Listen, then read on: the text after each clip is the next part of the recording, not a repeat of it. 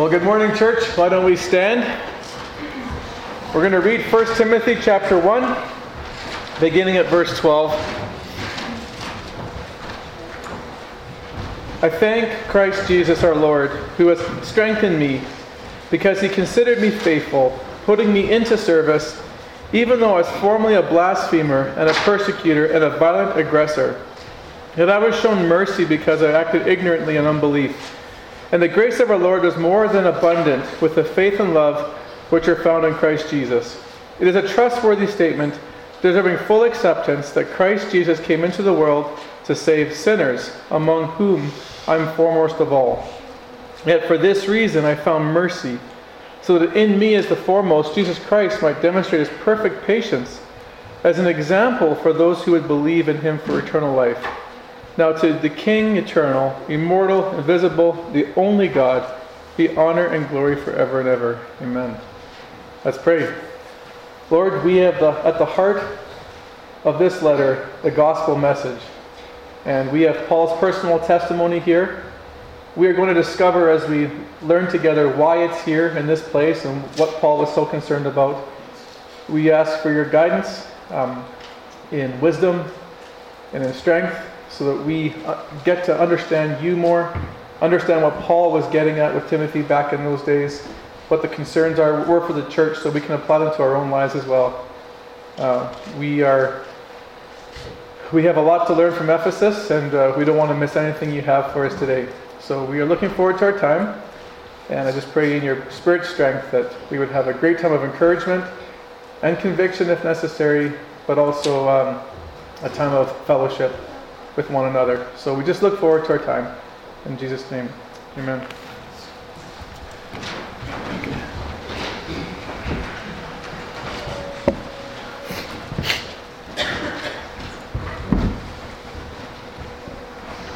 Well, welcome back as we continue in uh, 1 Timothy. Let's just do a quick reminder of where we left off last week. You'll remember that a good portion of our time uh, was spent looking at the purpose behind the giving of the law and how it worked in conjunction with the gospel. And there were really two big takeaways from the message. First was that even though the law was good, it was not good news. It could never save anyone or make anyone right with the Lord. And the purpose behind the law was really twofold to produce guilt in a person so that they would turn to Jesus Christ for salvation. And so, secondly, because the law's intention was to lead someone to Christ and not to save someone, it meant that the law was not for the righteous person, but for the unrighteous person. There was no point in followers of Christ who had been justified by faith trying to be made right by the law. This was of no value. If that were the case, Paul's letter to the Galatians in chapter 2 would have been false, where he said, um, For no works of the law, for the flesh can't be justified by the law, if they, because if they did, Christ died needlessly. Now remember why this discussion was happening in the first place in Ephesus. It was due to the presence of the false teachers there. And they were trying to use the law as a way of means of bringing people into right relationship with God. And of course, this was of great concern to Paul because his teaching completely opposed the very that, and that it was in opposition to the very nature of the gospel message and it was in opposition to the purpose and commissioning of as an authority as apostle. So this is why in verse 7, um, Paul made it very clear that these, these people, these false teachers, although wanting to be teachers of the law, they had no understanding of what they were saying um, or matters about which they were making confident assertions. So it's important to remember the context then so we understand how this passage fits in today and why at this juncture point Paul decides to give his personal testimony. Because what it is here, he's giving a defense. He's giving a defense of what the gospel really is and how God actually saved someone. It's his word against the false teachers. He was saved by grace, and he's taught the Ephesians early on, years before, that you are saved by grace. These false teachers are coming in and saying, Paul is not trustworthy. You can't believe his gospel. It's actually through our understanding of the law and the myths and genealogies surrounding it as his word against theirs. So the personal testimony here is to remind Timothy and the Ephesians of actually how salvation is accomplished. And the law had nothing to do with it. So, this personal testimony here is put in the letter specifically at this moment for a very specific reason. So, let's dive in. Let's read verse 12 and 13. I thank Christ Jesus our Lord, who has strengthened me because he considered me faithful, putting me into service, even though I was formerly a blasphemer and a persecutor and a violent aggressor. Although Paul does not mention it here, the event that he is referring to here, when he was uh, strengthened, considered faithful, and put into service, was of course the moment at the road to Damascus. This is where this occurred. This is where he personally encountered Jesus while on the way to Damascus to persecute Christian people. Now, you'll remember this historical account from Acts chapter 9 and Acts chapter 26. This is where Paul, after the explosion of Christianity had taken place within Jerusalem and surrounding parts of Israel, had gone to the high priest asking him for permission to go to Damascus, which is modern day Syria, in order to enter the synagogues there to find followers of Christ so he could arrest them bring him back to Jerusalem, have him stand trial, and be thrown in prison or be executed. Now, it was on his way to Damascus, after receiving the go ahead from the high priest, that this event occurs in Acts 26. This is his testimony. Uh, this is Paul's testimony to King Agrippa. He said, On one of these journeys, I was going to Damascus with the authority and commission of the chief priests. About noon, I was on the road. I saw a light from heaven, brighter than the sun blazing around me and my companions. We all fell to the ground, and I heard a voice saying to me in Aramaic, Saul, Saul, why do you persecute me? It's hard for you to kick against the goads. Then I asked, Who are you, Lord? He said, I am Jesus, whom you're persecuting. And the Lord replied, Now get up and stand on your feet. I have appeared to you to appoint you as a servant and as a witness of what you have seen and will see of me. I will rescue you from the, your own people and from the Gentiles.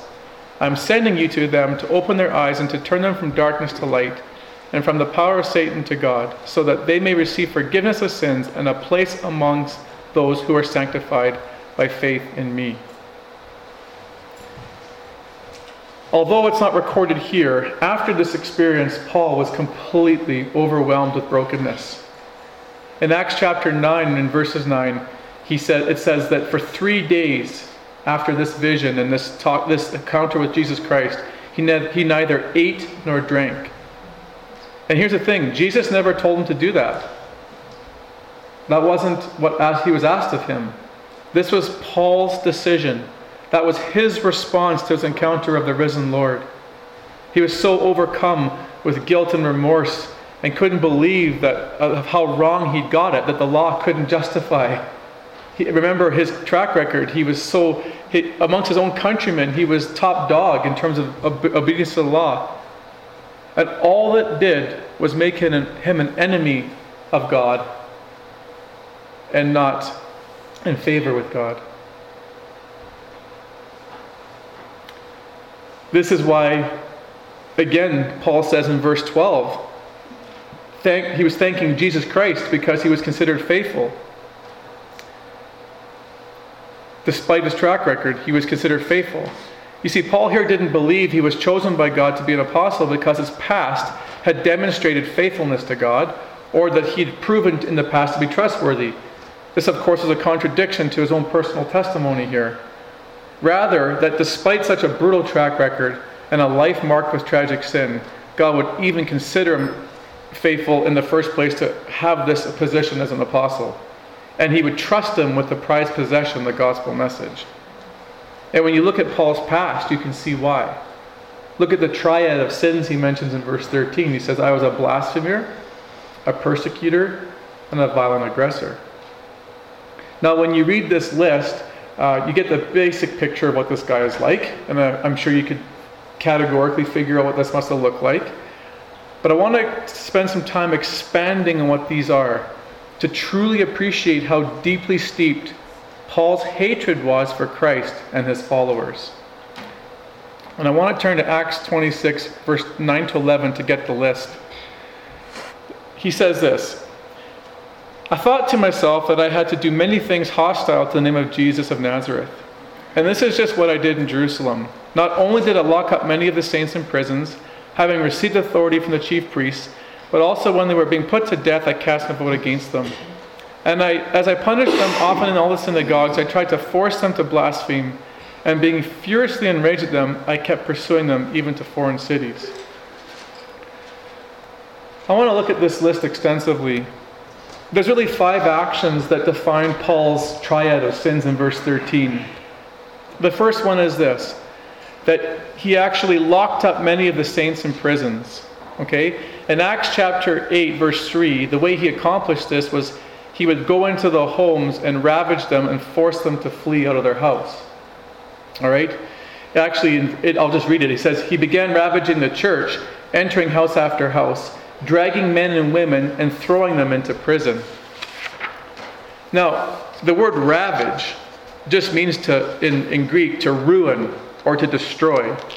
So he was, rav- he was destroying and ruining the church by going into these houses and dragging them out. So this is not a willful leaving. He doesn't come in and say, you know, recant or else. There's no choice in the matter. He walks in, he grabs them basically by the scruff of the neck or by the, you know, twist of the arm, and they're pulled out um, against their will. This is a forceful thing. Probably the best ex- way to ex- describe it, um, and you've all seen World War II movies of some kind, where the Nazis came into these homes uh, you know, the, the, the, Polish Jews or whatever, and just while they were having dinner would come and just like come in and they would come in and just grab the father or, or, the mother and rip them apart and pull them and throw them in the back of a truck, and the kids were left there crying, wondering what happened to mom and dad. You know, these are the kind of things you have to envision when they're being dragged out of their homes. Not only this, they were being put to death. Many were, under Paul's authority for receiving the death penalty. Now, this is important because I think most of you recognize Paul as being a murderer of maybe only one person Acts with Stephen. Everyone associates Stephen, and Paul was there watching it occur and would have cast his vote against Stephen. But you know what's important? It actually says they were being put to death. They a multitude of people under the hands of Paul were getting voted against that they should be executed. It wasn't just Stephen, Paul was responsible for the loss of many, many lives. He was leading, like, you know, mass executions. It's really important to understand that Paul was, you know, didn't just go after Stephen and was there for Stephen. He went after multiple of people. Well, I apologize to those of you who were listening to this message but the batteries died on my recorder only 13 minutes in on the sermon, so I'm forced to repreach it in the quietness of my own home. So let's continue from where we left off. The next category that demonstrated Paul's past hatred was that he punished Christians in synagogues in verse 11 and forced them to blaspheme, also in verse 11. Now I'll put these together because I think they fit together. There's no scripture that speaks of Paul punishing anyone in the synagogue. So it's hard for us to know exactly what this was going on there. But there's a key word that helps us. Remember, he described himself in our passage as being a violent aggressor in verse 13. Well, the same root word in Greek is used in Luke 18:32. Jesus is there with his disciples, and he begins to foretell to them about what his future was going to hold. He talks about what life was going to be like in his last moments before he was crucified. And he says this that everything that the prophets, prophets spoke about was going to come to fruition. And he said, I will be handed over to the Gentiles, I will be mocked and mistreated, spit upon and flogged. Now, this word mistreated is the same Greek root word as the word aggressor and violent aggressor. Now, when we go to the Gospels and other scriptures, we can see how he was mistreated. He was spat upon, he was beaten with sticks, he was slapped in the face, and even Isaiah said that his beard was going to be plucked out. So this is quite an intensive list. So what was probably occurring then was during these torturous practices when Paul was trying to make these persecutors or these these believers I should say blaspheme. In other words, he was trying to force them to slander or speak evil or curse or deny their connection to Jesus Christ. So Paul was probably entering these synagogues finding these professing believers and engaging in horrific practices, trying to get them to recant on their faith. Another thing he was doing was he was, in verse 11, was it says that he was furiously enraged, pursuing these believers to other cities. So what we have here is not a picture of a calm and cool collective man. This guy's a madman, and he's not just content to purge Jerusalem of Christianity. Anywhere he could find Christians, at any location, he was out to destroy them and block anything out to do with Jesus Christ. Really, church, to contextualize this, he's a modern day radical ISIS leader. Paul was a religious terrorist. Now, just stop and imagine if this occurred at Genesis House. Here's this radical Islamic man who comes into Okotoks, scouts out Genesis House, goes into our churches, goes into our homes, and he starts pulling us out. He starts ripping our families apart. He starts, during the Sunday service, torturing us, trying to make us recant our faith in Jesus Christ, and promising that it would all end if we would just deny Him. It's quite a remarkable scene. I mean, imagine being in your home and being ripped apart from your families and uh, sent into jail, not knowing if you'd ever leave the, the cell in one piece. You can see why now Paul, defines himself in verse 15 as being uh, the foremost of all sinners. He persecuted the people of God in the name of God. 1 Corinthians 15:9 he said, "For I am the least of the apostles and not fit to be called an apostle, because I persecuted the church of God." You can now see with all this in context why Paul was so amazed that Jesus would offer him grace and mercy, and that he would even consider him faithful in verse 12 to put him into service. But there's an important lesson for us, church and that's that no matter what our past is, it can't disqualify us from being used by God. This is really important. I speak to those of you who have a tendency to self condemn. Like this idea, well, I, my past is too horrific. God could never use me, or the sins I've done are worse than everybody else. I, I can't, I, he can't use me. Well, not according to Paul. Not according to Paul. Regardless of whether you have a formal ministry or an informal one, meaning that you you do things behind the scene where where nobody sees and they're just in, like you know maybe not in formal positions of teaching or being up front. The point is is that God can and will use you despite your past. The only thing that hinders us from being used by him is probably our own self-condemnation, but his grace and mercy can take care of all of that. We just have to believe the promises, believe the promises that he has in scripture for us. And see, here's the thing our initial relationship with God, as we learn from Paul, is not dependent on our faithfulness to God, but on His to us. This is His mercy and grace. And we pick this up in, in 13 again. He says there, Yet I was shown mercy because I acted ignorantly in unbelief, and the grace of our Lord was more than abundant with the faith and love which are found in Christ Jesus. I want to first comment on Paul's statement that he was shown mercy because he acted ignorantly in unbelief. Paul wasn't implying that he was not guilty before God or was not accountable for his actions. He had just called himself the worst of sinners in verse 15. Paul was making a distinction between intentional and purposeful sin versus a sin that was done in ignorance. Let me see if I can provide you with an example. The Pharisees in the present day, I believe, acted intentionally and purpose, purposely against God in terms of their sinfulness, whereas Paul didn't. He did it in ignorance. You see, the Pharisees, they were privileged in that they heard personally the voice of Jesus Christ. They saw him and heard him teach what he taught. They were witness to his miracles. They even went to the degree to cover up their resurrection. So they, they had no other conclusion that he, that he must have resurrected, but they went up to the degree that to cover it up.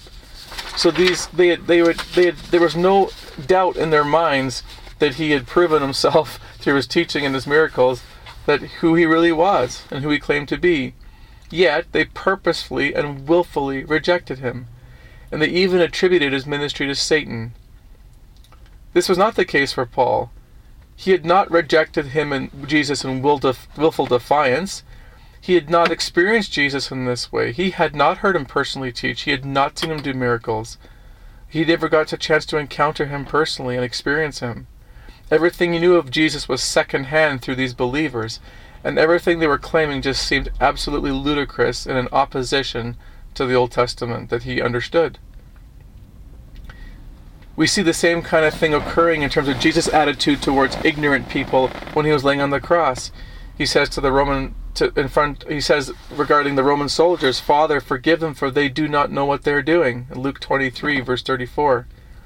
They didn't understand who Jesus was, that he was the God of the universe and had come to save them. Ironically, though, one soldier did come to understand that uh, right after he was put to death.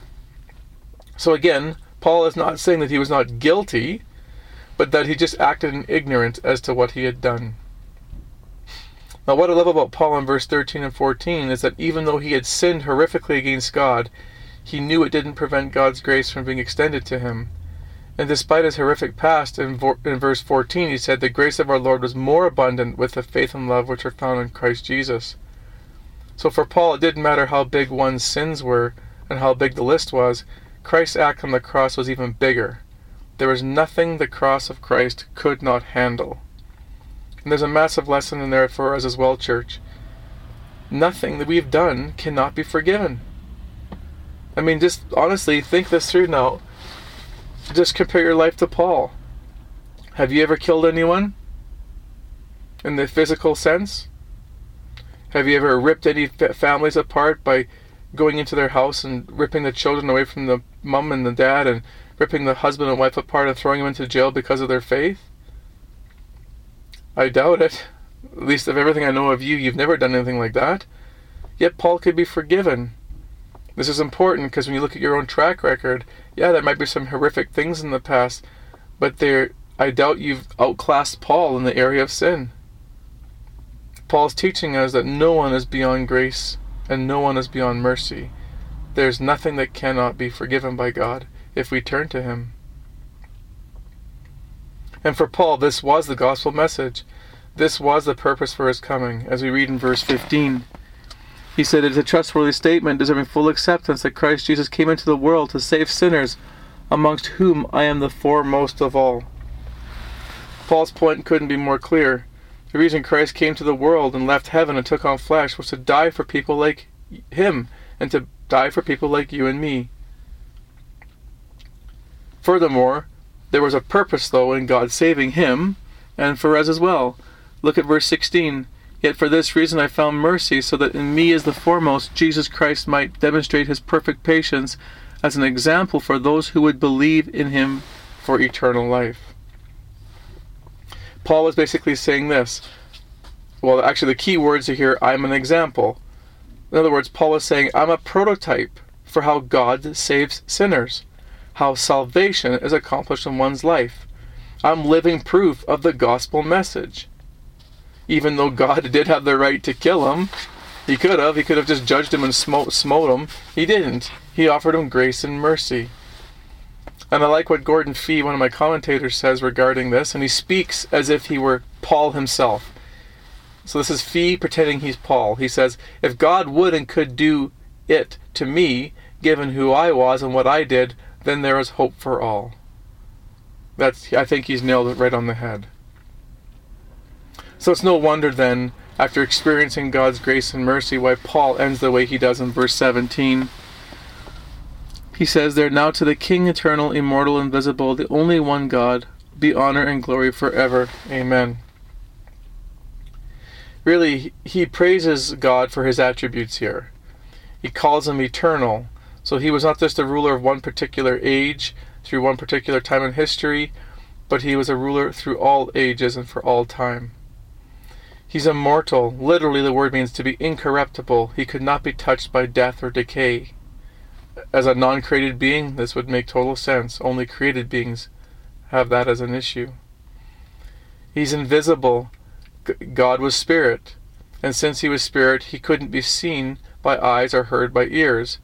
He only revealed himself to man when he chose to, and he would often do do so through things like uh, fire and, and and clouds and stuff like that. Not only this, he was the only God a pretty big statement in a polytheistic society. He was the only God. He had no competitors. Now, don't forget in conclusion why the context of Paul's testimony is here, especially at this juncture point in the letter. Remember the false teacher's message.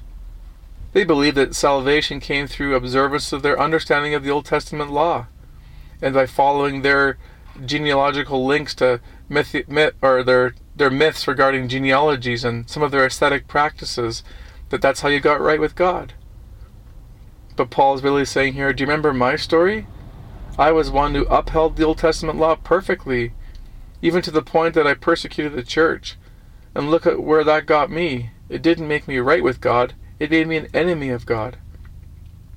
And so, through this experience on the road to Damascus, God's mercy, grace had overwhelmed him, and he realized how salvation tr- was truly found. It was not by this these, these ascetic practices, ascetic practices, or genealogical tie, genealogical ties, or believing in these myths or legends or any kind of Old Testament practices regarding the law. It was by faith in Jesus Christ. So, really, his testimony here, if I was to put a summary statement, it acted as a corrective to the Ephesian church who had been spellbound by these false teachers. So, what can we learn from this? Number one, regardless of how sinful our past has been, God is willing to forgive us. Regardless of how sinful our past has been, God is willing to forgive us.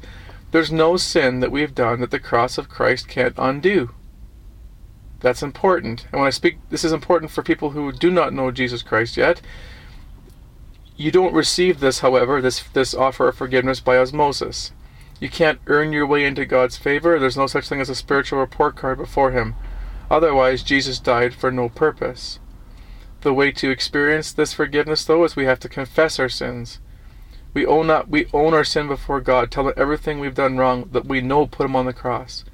Then we repent. We demonstrate in the way we live that there's a willingness to go his way and leave our old life behind. There has to be marked change in our outward behavior and thought life. And then we like I said, we conduct ourselves in relationship to him. There's always two deaths at Calvary. There's Jesus Christ for us, but then there's us for Him in terms of, in terms of the way we live out our lives in faith. I also want to speak to people who are believers now, though, because I know a lot of people that are self condemners. So this lesson is very important. Regardless of how sinful our past has been, God's willing to forgive. A lot of Christians don't live this way. They seem to continue to punish themselves and make themselves unworthy of God's grace. But no matter what you do, there's no way you can punish yourself beyond the punishment of the cross. There's no way. You'll never do any penance or any kind of self beating up or any kind of like mental play any mental game that is any worse than what Christ had to suffer on the cross. That's the only penalty for sin. That's the only way forgiveness can be granted is through blood being spilled. So it's key for us then to to live in the promises of God to, to appropriate these promises to us that we have been forgiven. We have been forgiven and, and we walk in that freedom. No more self condemnation. The second le- lesson is regardless of how sinful our past has been, God's willing to use us in service. Again, Paul was a terrible sinner, yet he could be used to be one of probably the second most important person in all of history next to Jesus. He his his incredible incredible track record going forward after receiving God's forgiveness. God could use the most heinous of people. Therefore, God can use us despite our past as well. I want to speak about a guy named Mark Marks. Um, he's from Ireland. He has a street ministry, and I, I read his book, and he said this that uh, when he takes people on the street for the first time, and they're they have to get used to hecklers and persecutors who speak out against this ministry on the streets and what was fascinating about the whole thing was uh, you could tell that these people were sort of uneasy and wanted Mark to do something about these men and women.